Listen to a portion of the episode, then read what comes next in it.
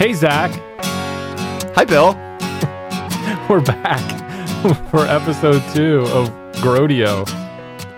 I- I'm impressed we made it to episode two. I, I think that's a good sign. We we we have we have doubled our uh, our our episode output.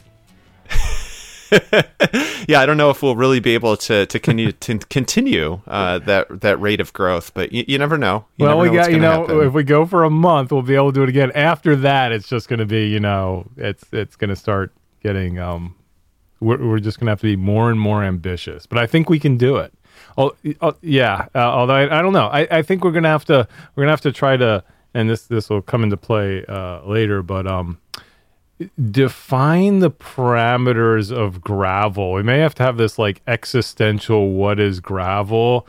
Like you know, if we if we if we go out to like Iceman, Ooh, I, you know, I've it's funny. I've I've long thought about covering events like that because I look at stuff like Iceman, Chequamegon. Mm-hmm. Uh, I, one that I want to do is Ore to Shore up in the UP, uh, Lutsen 99er. Like a lot of those are very similar. I mean, yeah, they're on mountain bikes, but they, they seem like they have a similar vibe, uh, similar, you know, vibe and approach Yeah. to gravel racing. I, I don't think because I don't think that as much as the bike industry, the evil. Let me just preface, or does that just go without saying? The evil bike industry uh, created gravel so they could sell everybody more bikes.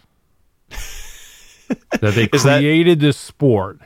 And no one had ever done anything before the bike evil bike industry created this discipline so they could sell you another bike. Despite that, I I don't know if if this is, and this will get into probably what we're talking about for uh, Dirty Kanza, but I don't know if gravel necessarily is is is bike specific. It's kind of ride what you brought, right? Well, I think that was the original appeal of it uh, for people in our neck of the woods, cyclocross. It was just kind of like, hey, take your cyclocross bike, maybe you get some some bigger tires, hope that they're tubeless, and you go race that way. Um, you know, but obviously that's been changing in recent years. We're seeing gravel specific bikes, but you go to any event, especially local ones. I think local ones, you'll just see all kinds of bikes. Yeah, I think you'll And see a lot cool. of mountain bikes, fat bikes, Yep. anything.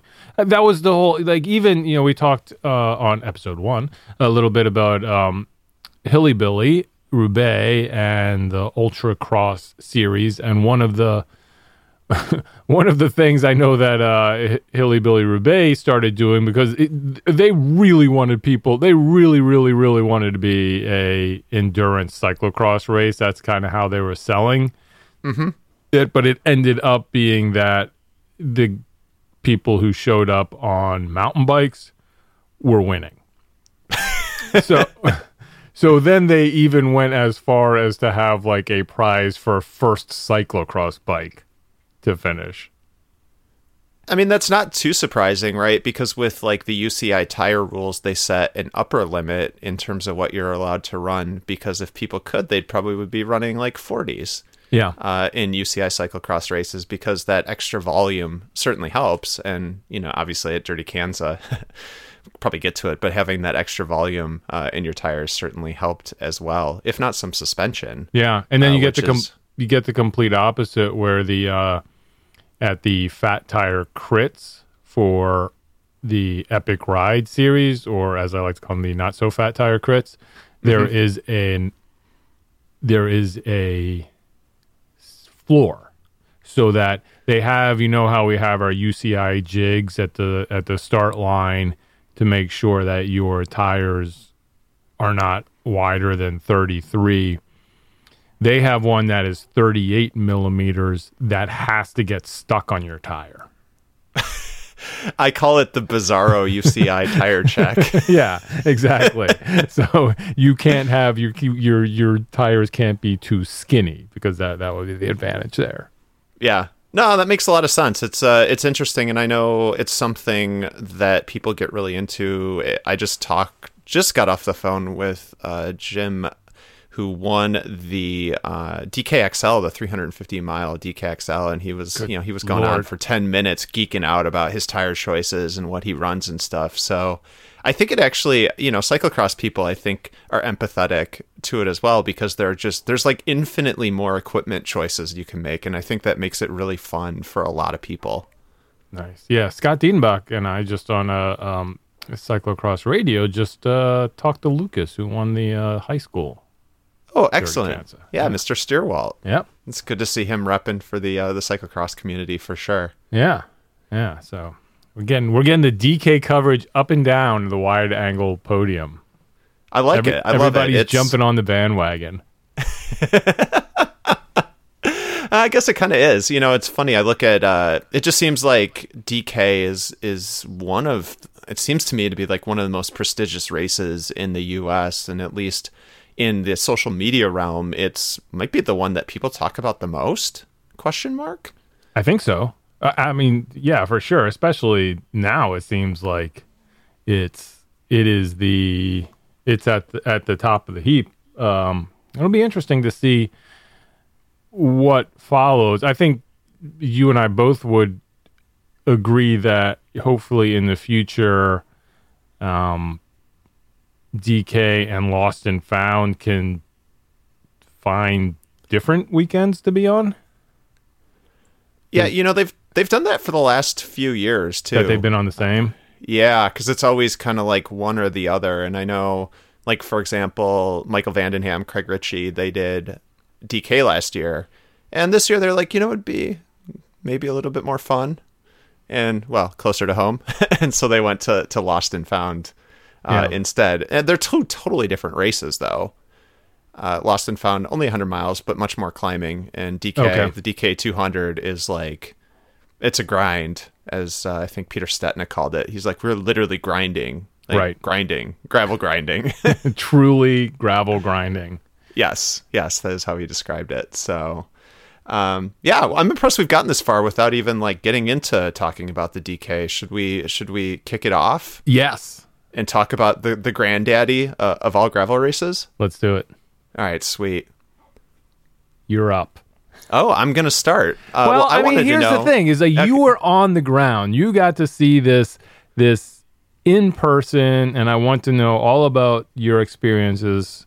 But I mean, for me, I I got the the um, ugly underbelly of the DK, where I you know was sitting here getting updates on um, Twitter from.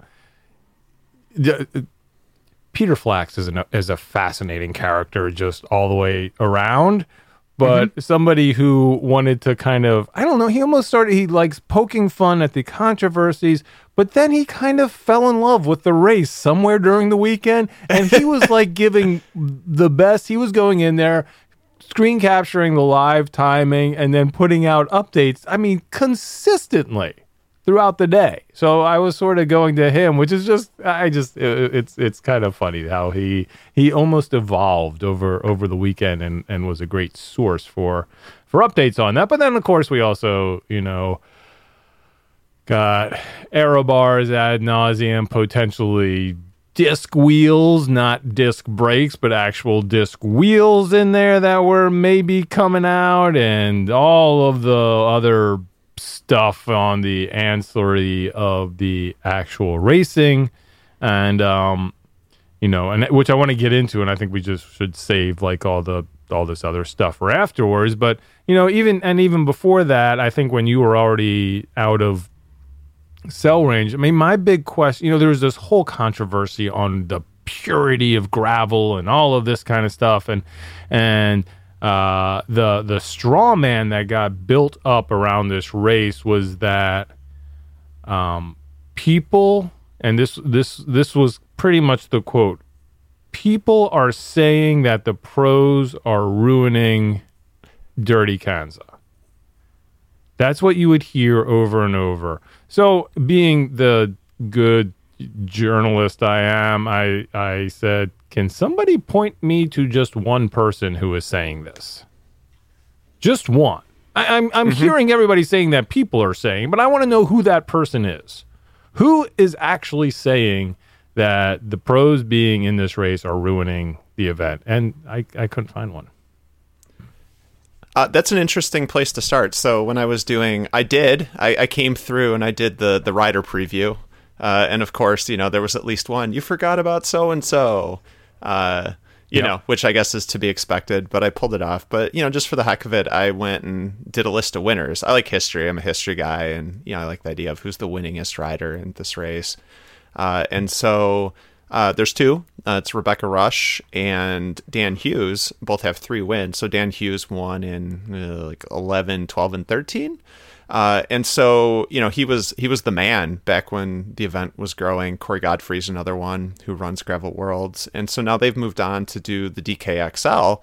Uh, you know uh, the race has certainly gotten faster. You even have like Yuri Hauswald won in 2015, and so I think like any event, I view it as an evolution. I mean, I think it's just it's it's an evolution, right? Like you used to be a, a Kansas gravel grinder. It was a lot slower. You could win then some other people, you know, your Amanda Naumans, some other people like, hey, this looks like fun. and they got a little bit faster. And all of a sudden, the people who were winning before couldn't. Then some more fast people, you know, Ted King was a retired World Tour pro. Uh, more pros were doing it. It got faster. Uh, so I don't know. I think it's an evolution, you know, and I think it was inevitable uh, that World Tour teams were going to look at it. Uh, I think they got you know, uh, ultimately as an athlete, your job in a way is to provide value for their your sponsor, and I can guarantee you that both Trek Segafredo and EF Education First got great value from having their athletes go to the event over the weekend. They were interacting with fans, they were smiling, they were taking pictures, they hung out, you know, after the finish. Uh, you know, really embraced. It seemed to me they really embraced the experience, uh, and they suffered. Yeah. Oh, did they suffer? Because it's hard. Yeah. So, right, and they, they and you know we we talked about it some last week as well, and I think part of the reason that I don't think this this criticism, if there actually is criticism, other than some people on Twitter, is that um, it's if you're an amateur racing this, they have they are of no consequence to your enjoyment of the event they're they're not getting in your way. They're not, you know, like taking any glory away from you. Everybody still gets to do their race and gets to try to, you know, do it the best they can. And then there's that group up front, which is also kind of fun to follow. You know, it sort of gives a way for everyone else to get involved. I mean, it, it really is the perfect situation in that it's good for those riders and it's good for their sponsors. It's also good for the event in that it put a lot of eyeballs on the event. And I know that there are people who are probably like, this is something that I need to do now to, to, to do this, to do this race. And I, here, here was the other just just as I'm sort of emptying out all this from my mind. But the other mm-hmm. thing that I thought was great that I really didn't fully grasp that is pretty obvious yet pretty genius that they do is all of the different distances. It makes it just has this built-in incentive for somebody to come back if you are doing the 25 mile this year and you're like okay i done that i can go do the 50 mile next year i can work my way up to the 100 mile you know maybe someday i'll be able to try the 200 mile you know there's all of these little stepping stones yet at the same event which i think is a pretty cool way to do it Can I, I guess, opinionate for a bit? please Uh, so I went to my first DK last year, right? And I think a like a lot of people, I'm like, oh, DK, like it's a big deal, pretty cool. Man, I fell in love with that event. It is incredible. Um, I, I, you know, one event that comes to mind that reminds me of the vibe was the uh, World Cup Waterloo this year, which you were at, and you can attest. Like it was a party. Uh, and I think what's really cool and why I think Gravel is growing is because it is so inclusive. Uh, and we see, you know, there was the shadow world going on on Twitter, commenting on arrow bars and whatnot. Uh, but what Gravel, you go to these events and it just really celebrates everyone doing something that's difficult for them. So if all you can do, if 25 miles is hard for you, you go do that. You have a great accomplishment. You know, if 50 is hard, that's your stretch goal do it you know for those of us who maybe can do 100 like the 200 becomes your stretch goal and it just it, it is like it's a celebration of I think what you see at like marathons, you just see everyone is so positive and it's so encouraging. Uh, and that finish line is incredible. I mean, everyone's finishing at the same time. I loved my finish line photo. You know, Colin Strickland is stepping down to hold his bike over his head, Yep. and there's some dude finishing right in front of him. And you know what? That's totally valid because every single person's finish at that race is important. You get a hug, you get a finisher's medal, not a medal, it's like a little neck thing. Um, but it's just like I don't know. Like it just seems like there's to me there's and maybe this is only in the Iron Line space, but there's so much negativity in cycling and there's none of it at this event. And so if you're wondering why gravel is growing and why people go back to the Dirty Kanza and why, you know, these events are sprouting up everywhere, that's why. Like really from the ground level, that is why people are doing these races. Yeah, and even even to the the you know the thing that again we talk about sponsors, we talk about interaction with the the outside world as well as people who are participating, like Chase to Chase, the thing that Salsa Cycles does.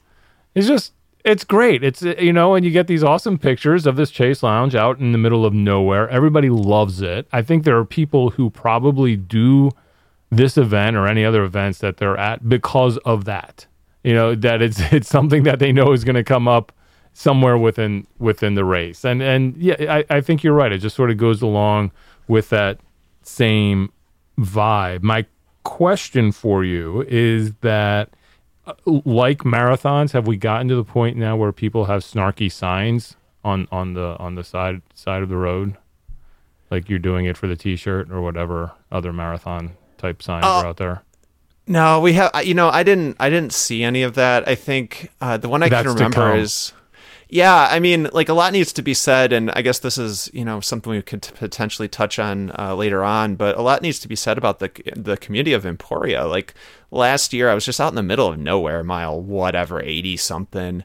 Uh, and this woman comes out and she's just like, oh, she has a sign. She's like, go so and so. And I'm like, oh, you know, friends. She's like, oh no, they they stayed with me uh, this weekend, so I just wanted to come out and cheer them on. And I was like, Oh, that's what? like, you know, that's that's just like the kind of support the community provides. And I made a point this year. You know, they keep the finish open until I think midnight, and I made a point after getting results up and stuff to go back downtown uh, to the finish, and it was you know night, and there were still just hundreds, a thousand people just down there cheering people in, giving out high fives, you know. And this is six hours after Colin finished, and four hours after Amity finished. You know, uh, it was just so cool. It's so cool. Like they've created something special, and go once. I mean, the suffering's hard, and you if you do the 200, I guarantee you'll say I'm never doing that again until it comes time to sign up the next year, and you'll you'll probably sign up and do it again. Have you talked to anybody from the city just on economic impact or anything? I'm sure it's huge. Uh, I not not like numbers wise. Uh, I ran into uh, they have like a Emporia Main Street director, uh, and I ran into him, uh, and I was like, "Oh, you're doing a great job." He's like, "Am I?" Uh, he looked really stressed out. Um, but no, I mean they just they embrace it. Like uh, you know, the brewery was open at 8 a.m. on Sunday morning. Um, you know, they make sure that everyone is uh, has everything at their hands that they need to have a great time. Yeah.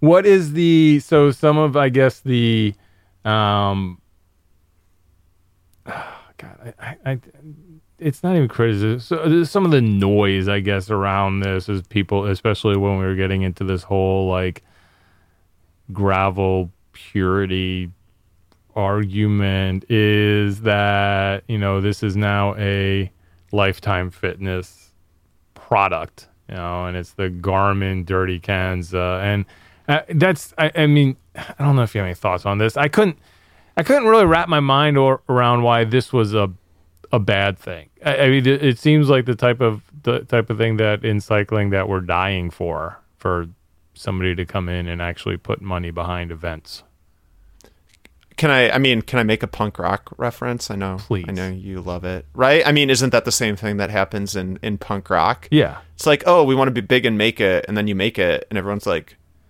wait, you made it? yeah why'd you sell out Uh, you know, I think it's Has interesting. gravel sold out there's the question you know, I uh, I would be curious. I think uh, you know, and I think I, if Amanda Nauman's listening, I think she's the the yet undisclosed GROADIO episode three guest. Yes. Um, so she has a lot more experience with how this event has grown. But you know, Jim Cummins, I think, has always kind of had, and LeLan Dains. I'm sorry, Jim Cummins is the co-founder, and LeLan's been involved for about the last six or seven years. Uh, you know, I think they've had like this good vision of of where this event can go, and so they you know they essentially created this grassroots event that turned into like the biggest thing in American cycling. Uh, and so they, I talked to them about that, and they were kind of like, well, you know, uh, grassroots means different things. It doesn't mean small necessarily. And you know, I, I, this year I was I had my eye out to see if anything was different, and it felt the exact same as last year. You know, Jim is there. Jim is there till Jim is at the finish line from like you know two until midnight. uh, you know, welcoming people home. There's someone folks welcoming people home uh, every finisher. So I don't know. I didn't necessarily see it. Uh, although I have heard um, there are rumblings that there are talks of moving the event, and that that would be uh, an impact that I think Lifetime would have. Um, really, like out of Kansas or just out of Emporia or out of Emporia. Okay. Uh, I mean, I don't want to start rumors. It's no, been out there. Yeah, yeah. Uh, people have d- talked about it. People told me about it when I was there. Um, so I guess it's a thing. Um, but I don't know the source on that. So I think that would have a big impact. I think Emporia is such an essential part of of the event. Um, just the way the community, right? Because read anything that people talking about cyclists, they're like cyclists are the worst. We hate cyclists. Please go away, cyclists. And they're just like, no, please come to our city, and yeah. we are going to embrace you wholeheartedly. You are so welcome uh, to join this community, to be to be a part of this community, and to come have this event and I don't know. I, I think Emporia is like inextricably linked with the success of that event, sure. in my opinion. Yeah. All right, let's get into some racing.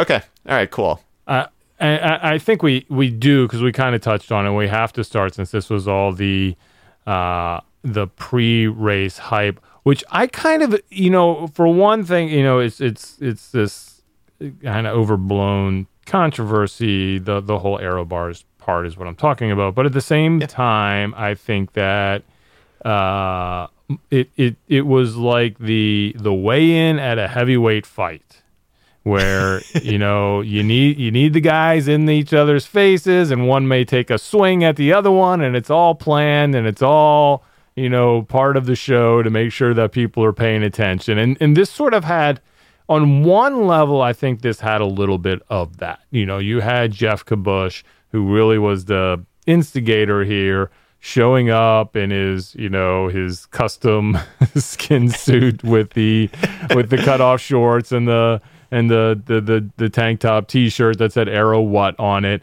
And but I, I think and this is what I want to get your take on is that it it it is an actual issue worth talking about. And I think what everybody wanted to turn it into was that it's not in the spirit of the race to have aero bars, that you should just race on a normal drop bar bike, and that seems like an unnecessary advantage. I think Kabush's take on it really was more from the same reason we don't want aero bars in the group ride or we don't want bar ends at a cyclocross race in that in these mass start events it's just they're it's dangerous. If you're in a group and you crash and you have aero bars it's dangerous you know we you know you can they those things are are like well honestly they started as bullhorns you know? I mean that's kind of kind of what it is and you don't want that coming at you at high speeds if if you crash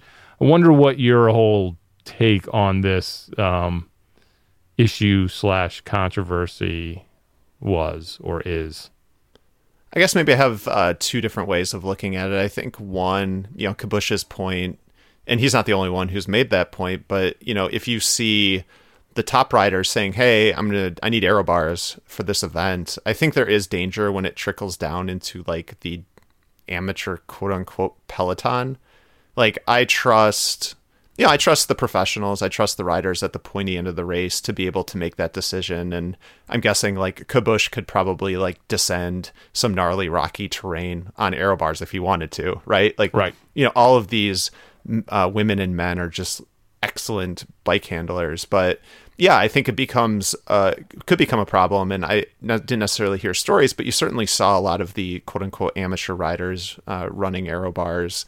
And you know, you see someone doing it, and you try doing it, and you don't have that practice.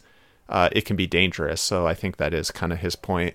Uh, to this year's controversially controversy specifically on Friday it was like two or three in the afternoon and I was running around like talking to people and taking pictures of bikes and Uh, I was talking to to Amity Rockwell taking pictures of bikes and Kabush rolls up and so she's she's tight with him and he just he, he's like he has this like shit eating grin on his face. He's like hey, man I've really started some shit about aero bars and I was like like what with your because he was carrying his skin suit i'm like Yeah. with your skin suit he's like no man go on twitter and i was like what so i kind of missed it i think that it was intentional on his part Yeah. uh, you know to kind of stir things up on friday and um, you know, uh, either way, I, you know, I saw like Peter Stetina reacted and, Mhm. you know, in a way, I think, re- reacted. Yep.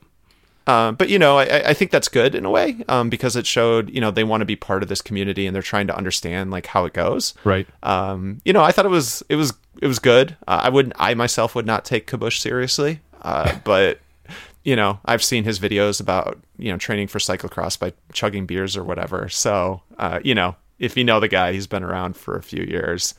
Um, yeah, I don't know. And it, it seemed like it was a point of pride. I know, I think Lachlan Morton was like, oh, we went 1 2 in the non aero bar category. Yeah. So we're good. It was Alex Howes, I think. so I think I think over the course of, of the interactions, it seems like they all kind of embraced it and kind of made those decisions. You know? Yep. Yep. So let's talk about a little bit about the race. So we had, what did we add? We had um, Howes, Alex Howes, and Lachlan Morton, and then um, uh, Taylor Phinney, all from EF. Yep. And Taylor kind of how what what happened to him? He just kind of seems like he disappeared pretty early. As I like to say, the the Kansas gods, i.e. the, the the the gravel, was not kind to his his sidewalls. Oh, okay. there were a lot of flat tires. like uh, the uh, the guy I just talked to on DKXL, he was just like, "Look, just just embrace that you're going to flat. Yeah. embrace it." Um, but you know, Phinney flatted pretty early. I think he went down. There was this section from mile like 26 to 30 that was like super gnarly, and that's when the whole group was still pretty close together. And you may have seen the photo that uh, photo Will Will Matthews took of Amanda Nauman sending it ahead of that section because she had kind of like anticipated that being in a group in that section was a really bad idea. Uh, and so uh, people that I talked to who were a few minutes back, they're like, yeah, we just saw like pros and podium contenders just strewn on the side of the road Jeez. fixing flats. So um, yeah, he got he he got hit by flats. Uh, I'm looking at the results here. Can you what what does the what is the what does division mean in the results? Um, I think is it it might just be men and women. It Uh, may also be age group. They do five year age groups. Okay, okay. Um, It's 'Cause it- probably age group. Uh, let's see, 32, 31. Yeah, that makes sense. That makes sense. Um, wait, Howes and Morton are 19. That's not right, is it? Are they? I don't. I'm. I'm very. I'm not a very good world tour knower. Yeah, it might be right. Yeah. Okay. Well, then that would make sense because they were actually first and second in their division, and then Strickland and Stetina, who were both in their 30s, were first and second. Those old men. Yeah. Uh-huh. The, the old men in the 30s category, the 30 to 34. Yeah. So, uh, so and again, I was talking about like the three the three EF guys, and you had Stetina and um, uh, Kiel, Reijnen. Who those two Trek Segafredo guys, you know, and then we, you know, we can't we can't leave out. Well, I mean, and then Ted King. Do we just is he kind of honorary reti- EF retired? Is he? Uh, Uh, I think he's on his own now. He's very much retired. He's he's left that behind. I, I don't know. Very much retired. Still, uh, you know, we'll get to the how the race played all out, but still uh, finishing in the top ten is not not not too bad. But then you know we also had these other pretty like uh you know uh, upcoming pros out there. I mean the, the these guys are younger than I guess the the EF guys, but like Lance Haidet was out there and um uh, Gage Hecht out there. Did you talk to so Gage uh, ended his ride early, but also coming back from the concussion, coming back from from you know it, it basically taking the road season off because he was forced off his bike. Did you talk to Gage at all? Uh, I did not. Okay. I didn't get a chance to to catch up with him. Um, but yeah, why don't you just go through what uh what what sort of played out in the with this top group, and we'll start with the men and then uh, head over to the women. Sure. Uh, I think I last year it was kind of interesting to me hearing discussion of you know talking about teams and attacks and stuff like that. Uh, I think it's to me it was very instructive to understand how a gravel race typically plays out. Uh, and it's it really is a war of attrition. You know, there's a lead group, and more often than not, you want to be in that lead group. And you know, the pace will get set, folks will get popped off, and once you get popped off, like generally speaking, you're not coming back forward. So it was kind of interesting. Uh, I thought it was funny. Um, I told you I posted the uh, preview, and uh, one of the, like the one that I got was like, "Oh, you forgot about Christian Meyer." I was like, oh, I've I've no idea who that is because he hasn't really done any gravel events. But he's a former World Tour pro, and he just sent it from the get go. Oh, really? Like when I saw him, yeah. So when I saw him at mile twenty, he already had like a five minute gap on the rest of the field. Um, and so I think it lasted. I mean, he held it through the first checkpoint, and then I'm assuming he flatted because he dropped back like super quick, but it's really hard to solo for for 200 miles right. uh, at a gravel race like that especially with so much firepower. To be fair uh, ashton lambie did do it in the uh, 100 so mm. if you're ashton lambie in the 100 you can solo for 100 miles. Yeah so you know riders started popping off just one by one whether it be flats. There were a lot of flats like Kiel Reijnen was way back. I think he flatted early and ended up finishing sixth which is like dude was like way back um, yeah, so guys just started popping off. Uh, mile 85, uh, I saw the group and I saw Colin Strickland. I know him from Gravel Worlds last year. He was dangling. It turns out he had a flat, so he flatted and had to catch back up. Um, so yeah, so it was down to I Chris, think Christian was, Meyer, by the way, ended up 97th. Oh wow. Yeah. Uh, so yeah, so I think it ended up at about a mile 100. You had maybe about 10 guys left in the lead group. You had uh, Lachlan Morton, Alex Howes, Peter Stetina, Eric Marcotte, former road race national champion, was in there. Mm-hmm. Corey Wallace was in there. Ted King, Josh Berry. Uh, I think was no- Noah Granigan from the the Floyd's team might have still been in that group. So you know you had some really strong strong dudes. Uh, and Colin Strickland attacked. uh, you know, I saw him and I was like, oh, well, that's that's nice. And you know, I just kind of wonder. Uh, you know, everyone was like, uh, the guys that I talked to in the group were like, well, that's hundred miles out. Yeah. Nah, there's no way. That's nah. The, that right there is the gravel racing, the GROADIO heat check.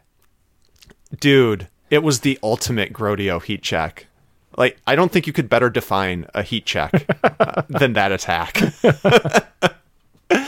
um, yeah, and so you know, talking to Colin after the race, he's like, uh, he's like, well, I got the sense that everyone kind of sat up and they weren't going to chase me, and so I was going to go for it. And my God, he he held a solo attack uh, for hundred miles. That's just amazing. I can't believe it. It's incredible. Like what he pulled off. I, I, can't I can't imagine racing the 200 miles to start with, and then deciding at the halfway point, this is it. This is where I make my move. It just yeah. So I think what was funny uh, to me, I, I, went back and uh, did a Twitter check after I got back to the the dorm on Saturday night, and it seems like a lot of the people on Twitter were like, "Colin Strickland, who's that?" And basically, anyone who had ever seen him race was like, "Hi, I know him. Uh, dude is strong." You yeah. know, Brad Soner chimed in. He's like, "Dude's been murdering crits." Right. I think he swept the Fat Hook crit series one year, Uh, his other his other jam is fix your crits. Yeah, Uh, he's a red so- hook guy, right? Yes, Yeah. he does red hook crits and he does gravel. Uh, you know, I saw him at Gravel Worlds. He flatted at like mile 15, and so he rode like solo all the way back and ended up winning the race. Like he had, he was down by like 10 minutes at the first checkpoint at Gravel Worlds last year, and he just tucked into his aero bars and dude. I mean, he's strong. He's very strong, uh, and I think you know he showed that. Um, I think it also helped that he's from Texas. Uh, he was talking about how uh, he didn't crack, and I think a lot of the Yeah. a lot of the chasers cracked in the last thirty miles. Um, so maybe being from Texas helps. The I guy, don't know. The, the the funny thing too is that you know we look at this and you think endurance sport, obviously. Colin Strickland built like a track racer. Yeah, Like he's, He's a ripped. big dude. yeah, dude is he is ripped. He's like yeah, he's he's ba- basically. I think the the the uh, pro tour guys could probably line up behind him, and you wouldn't see them. Yeah, well, you know, he talked about this. Uh, I guess it's a forthcoming story that I have that I was working on this morning. But he was like, "Look, if it was if it was at Belgian Waffle, like, no way, I'm beating Stetina. Like, just, Mm-hmm. Just no because of the climbs. yeah, too Yeah. steep. Um, but you know, it was it was rollers. Uh, a lot of the climbing, I would say, was packed into I want to say like mile 65 to maybe around 120. Yeah, Uh, so it kind of went north, and if you look at the terrain, you can see it gets really hilly, and the course like doubles in on itself. Uh, but then it, it, it got much flatter and much more rolling, which I think is a lot of what we saw from last year's course. And so, you know, I think that uh, the power to weight ratio mattered a little less than just sheer power. And so, I mean, Colin has a lot of it. yeah, yeah. So after that, you had um, so Stetina. Uh, then uh, really job there to stay ahead of the the EF pair, um, chasing him down. Yeah, they had a flat. I think Howes had a flat. Uh, Howes had flatted, and so they kind of like, you know, Lachlan Morton was kind of like, well, uh, I'm not going anywhere without my teammate, so he kind of waited for him. Okay. Um, but there were huge gaps. You know, I caught him at mile 150 coming out of the second checkpoint. And if you look at the time splits, it was probably about mile 140. It just like, it exploded. And it was just like one person, Yeah. one person, two people, one person, one person. Yeah, so they look like the only, they look like the only two. Well, I, and then uh, I guess Kiel Reijnen and Josh Berry ended up riding together. That was at oh, the end, they, though. Oh, They were, they were, all those dudes were solo for a long I got you because they met uh, Ted King also coming in the same time as those two. So yeah. yeah, yeah. but you're Yeah. right. Like, I mean, after that, like Payson, McElvain just kind of out there on his own in fifth place. Um, the So I have a question. For, can I ask you a question? yes, please. Uh, you know, I mean, you have a you have a longer history in in bike racing, and I guess skepticism is something that we're uh, is endemic uh, to us as fans. Saw some commentary that said, "Oh, well, who's Colin Strickland? He can't hold off World Tour pros." You know, what what effect do you think, like you know, having quote unquote World Tour, uh, well, they are World Tour pros racing against other professionals, and how that impacts how we view accomplishments? You know, Yeah, but I think that this these they they are world tour. It's they're world tour pros, but they're not. They, they none of those guys have done anything like this. They're not going out. Even the longest Giro stage isn't 200 miles. You know, I mean, or Yeah. or um, I I guess I was more thinking like Milan San Remo, which is an insanely long one day classic. It's not 200 miles, and it's on paved roads so this is new ground for them. And and i think the the greatest or or the best description of a world tour rider or a professional cyclist you know that that european cyclist that i remember and i forget who said it, it was it was basically we're not necessarily faster than your best local pro. It's just that we can keep that same speed, that same top speed that they're doing for 120 miles. Mm-hmm. You know, I mean, and and and do it day after day. That's kind of the difference. So it's not like all of a sudden they're just going to turbo jet away from everyone.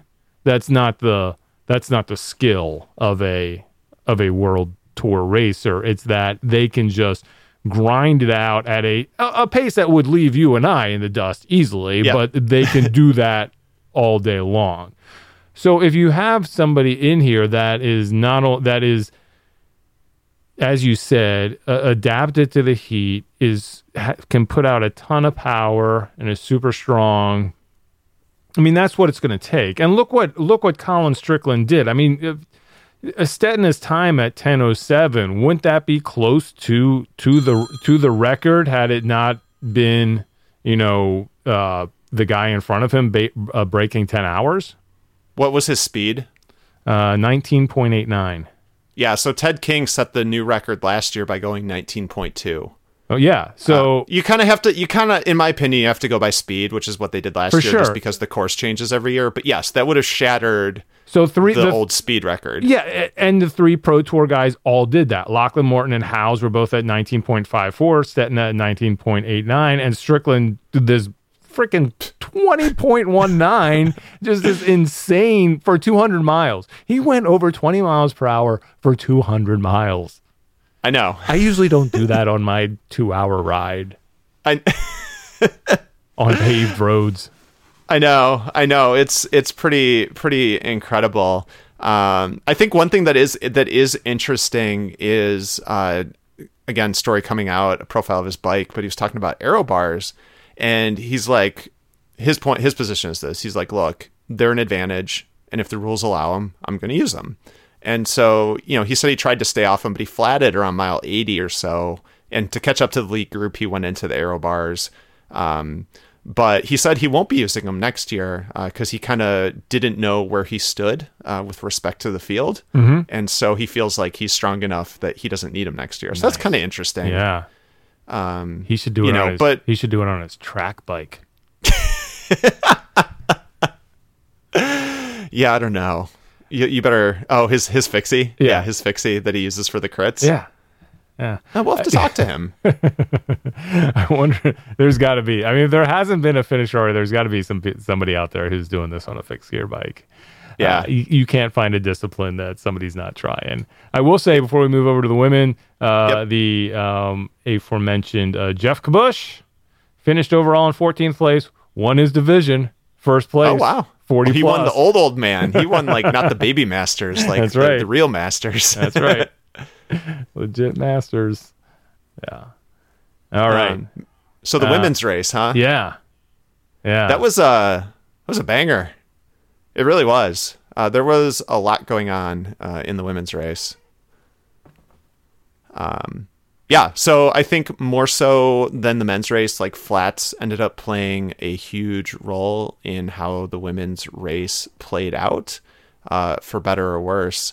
Um, you know, so we talked about uh, some of the favorites, some of the more lesser known riders, I believe, on the first episode of GROADIO. But um, when all was said and done, you had your first checkpoint at mile 65. It's a mass start. And so, you know, the women are interspersed uh, with the men. And I think, you know, Amanda can speak to this more uh, next next time. But I think, you know, making sure you're in the right group does play a huge role for them oh, for sure. you know yeah. if like for example if you know your competitors hit a group and you miss by one wheel you could be kind of stuck chasing you know two or three minutes early on just because you missed the group and so it's a different dynamic and i, I look forward to hearing her talk about that specifically but early on you had uh, it was sarah max who's a relative newcomer uh, she put her name on the the map at belgian waffle the gravel uh, characteristics thereof are debatable. Um, but she had a great ride there. Amy Charity uh, is from the DNA uh, pro cycling team, uh, and she's actually going to be helping put on a race later on this year. So she was up in the mix there.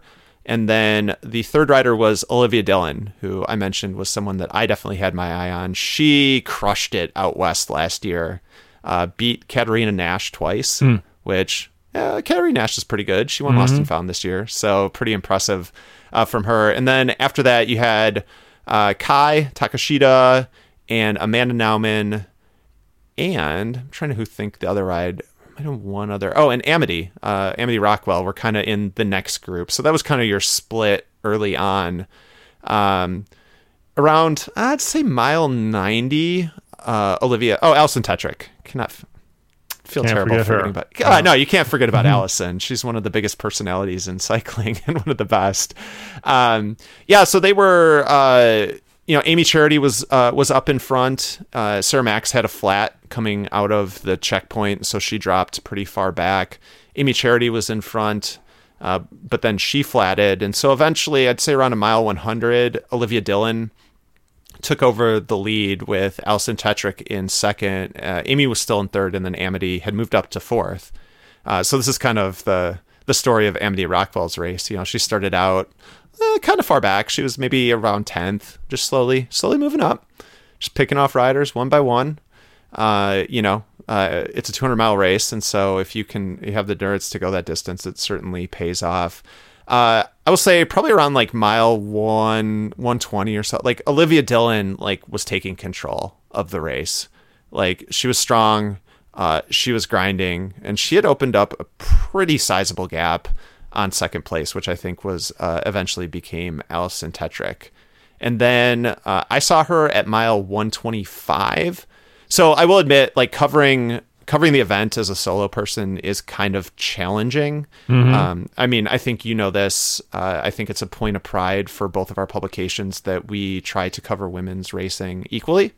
Um, and so it, it, it definitely created a, a challenge. And so I was like, oh, I got to get got to get more pictures of Olivia. She's crushing, but at the same time, yeah, the men were, as we mentioned, like they were really far ahead. Oh, it's And the last thing you want to do is miss a finish line. no, it, it's the same thing that I struggle with all of these epic ride races, and it's it's really it's probably the most stressful thing that I have to tend with in these races where I am, you know, relying on somebody to drive me to these different spots and even even more than I mean it all turns out to be the same cuz it's such a longer race that you're dealing with, but the women start 10 minutes after the men.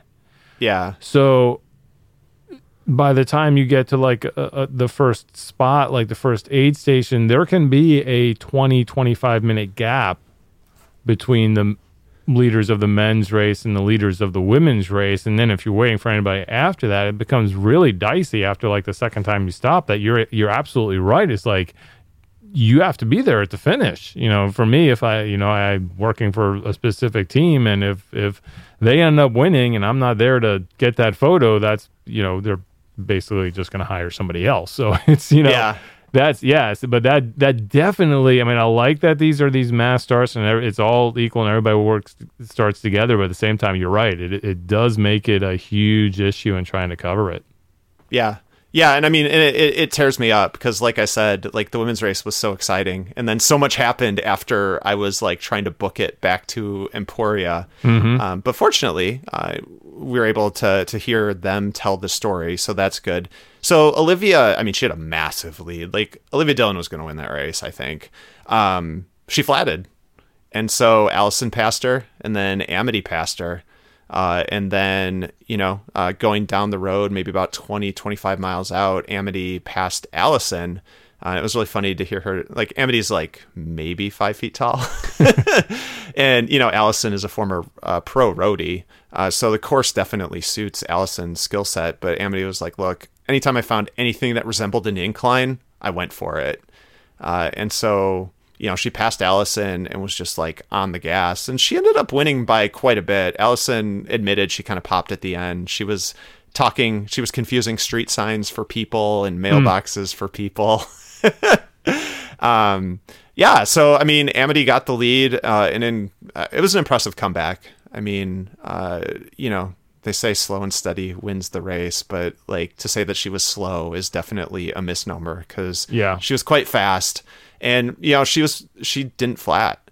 Like I really think in a lot of ways her winning came down to not flatting, and after last year she had like a ton of flats and mechanicals and just a miserable experience. So maybe she deserved it, you know, or maybe the the balance of the Kansas universe balances out over the long term. Yeah, yeah. So to put it in perspective for people, she finished 25th overall, 16.79 miles per hour, and uh, just under 12 hours. So that's a that's a killer ride. Yeah, yeah. I think she was close to to what uh, Kaitie Keough did last year, and Kaitie was like Katie was smashing. Yeah. Last year, so I think it was a very similar ride. I think what's interesting about about Amity is she's from NorCal. Um, she loves she's a ripper, and so she was like super torn uh, with Lost and Found Oh, going sure, on. Sure, sure. And after the race, I'm like, "You've got to be coming back, right?" She's like, "Yeah, I don't know. You're gonna have to talk me out of Lost and Found." That's funny. yeah.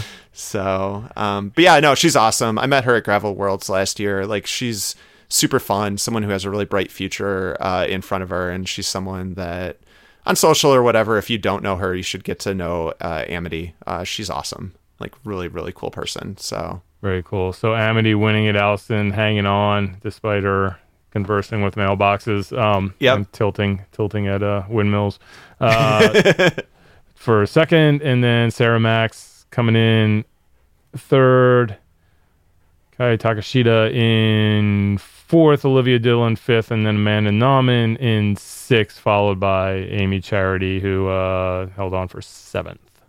yeah, and I talked to her kind of like team director for the weekend. She said she flatted eight times. Holy cow!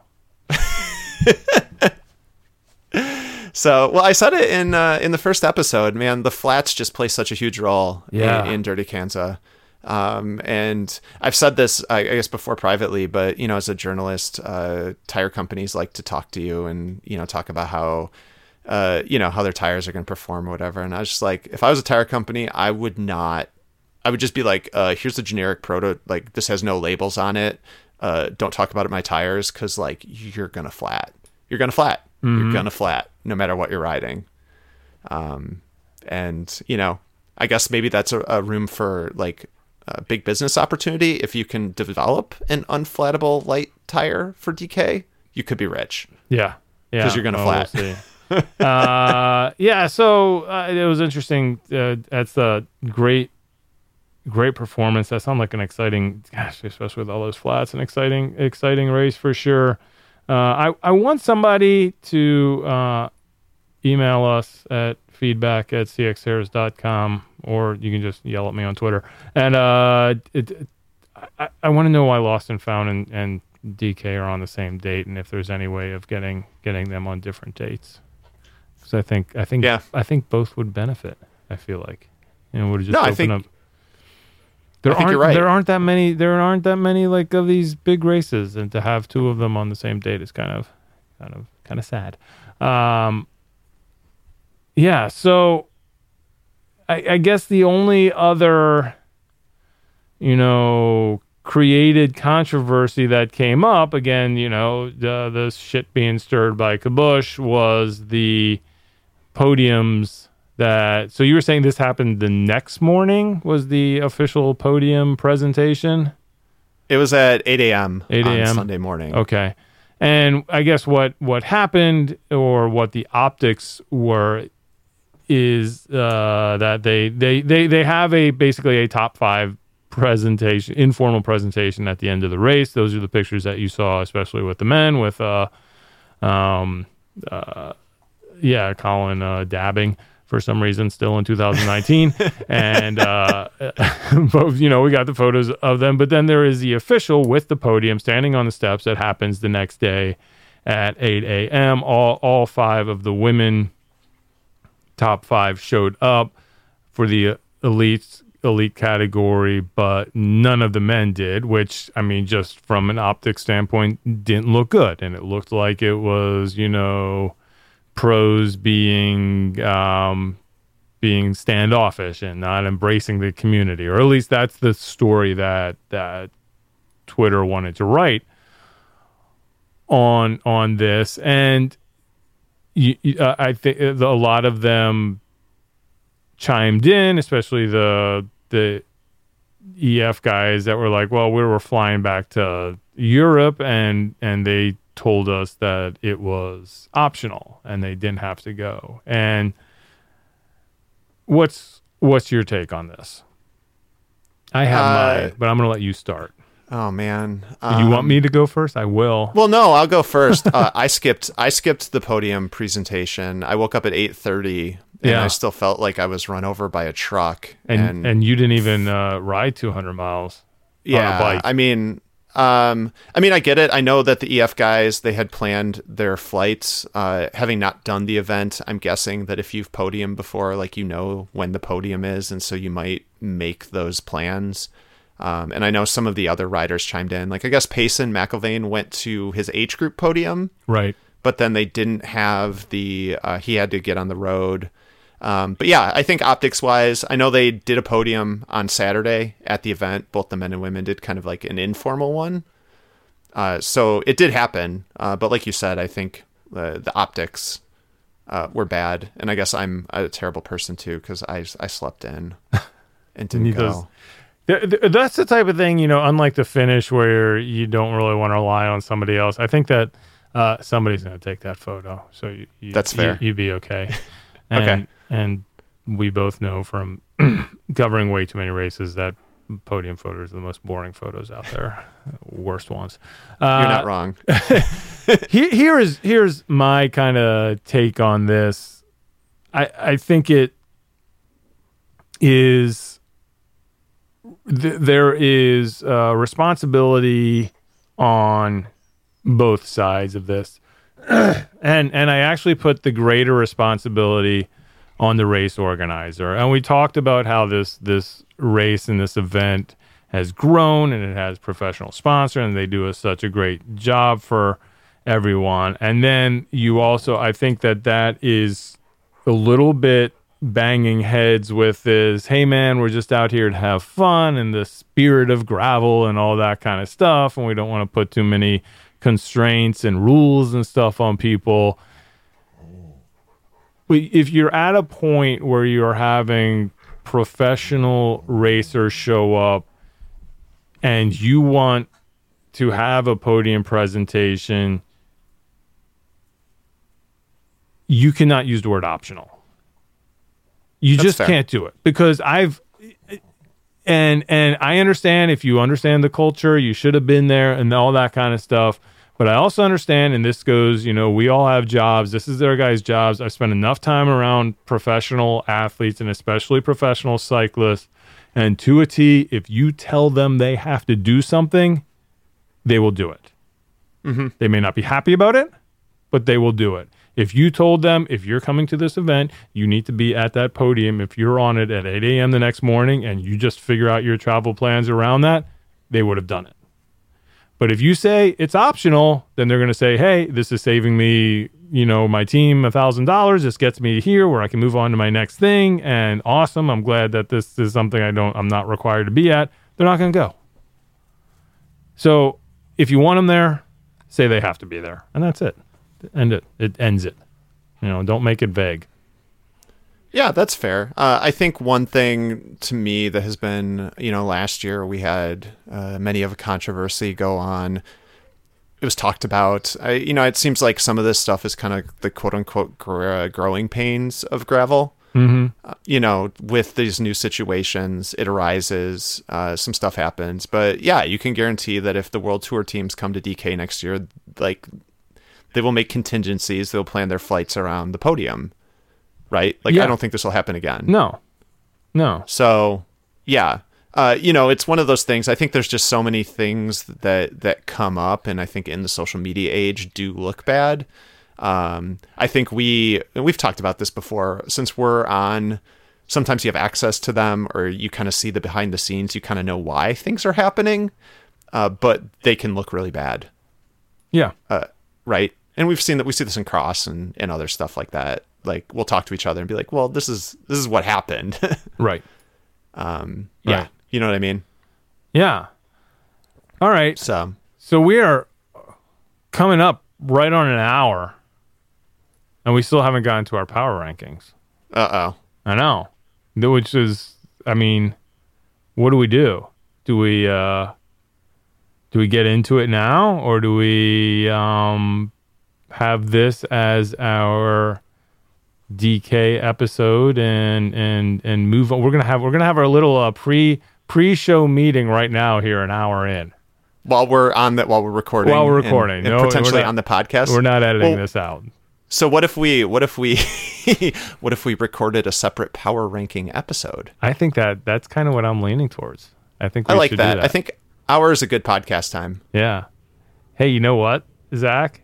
Even Huh? though we are only in our second episode and we're uh, still located in the parts bin, yep we got a sponsor.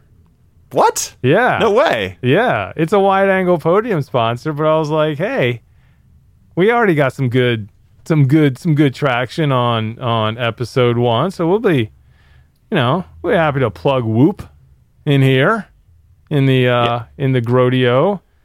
Tell me more I think it was the perfect opportunity for for people in the in the in the in the gravel world. Whoop is a, a performance tool that's changing the way people track their fitness and op- optimize their training. So it's it's basically like you know your other performance trackers that you see. It's a it's a wrist worn heart rate monitor that pairs to an app, and and then it not only covers your training, but also your recovery, the strain that's putting on your body. It, it tracks your sleep, and it lets you know when your body's recovered or or when it needs rest, or you know all of the. It's it's it's basically just keeping a watch on everything that you're doing and making sure that you can perform at your best, and you know the times that you can perform at your best, and how your sleep quality, which is very important, and making sure that you're getting all all of that in there and uh they're giving us a discount. So that's that's that's the most important thing. If you use the discount code WAP, you can get 15% off of 12 a 12 or 18th month membership from Whoop. That's W H O O P. Uh, and you can go to their website. Holy cow. They need to list their website on here, Zach. That's that's the toughest thing with this copy. I need the website. Come on, Whoop. I'm gonna guess is it whoop whoop.com. is it whoop.com We're gonna go there and check it out. we're both This looking is the like this right is the now parts bin version of this. Yeah, go to whoop.com. Sign up, awesome that works well use the code WAP, get a discount. All right. This has been GROADIO, episode number two. I like it, man. I think we're doing it. I think it's gonna Awesome. it's gonna be much like Dirty Kanza. We're just gonna we are gonna look forward to our growing pains in this yes in this show. it's perfect and uh, oh, and look, we can already have a team. So okay, all of those things, all that where we said that uh, Amanda Nauman was going to be on episode three, we're put. She's already getting bumped. We're such a popular show. We're already bumping guests. She's going to be episode four because we're going to do our power rankings next. I think Amanda will be okay with it. The I- panda is is very easygoing, so I'm I'm I'm confident. I'm confident that she'll be okay with that. I, I am confident, and I think this will give her an opportunity to hear what the power rankings have to offer. And she will not be shy in weighing in on everything that I'm going to say we, but I'm pointing my finger at you, Zach, got wrong. I'm okay with that. Awesome. Good talking to you. You too, Bill.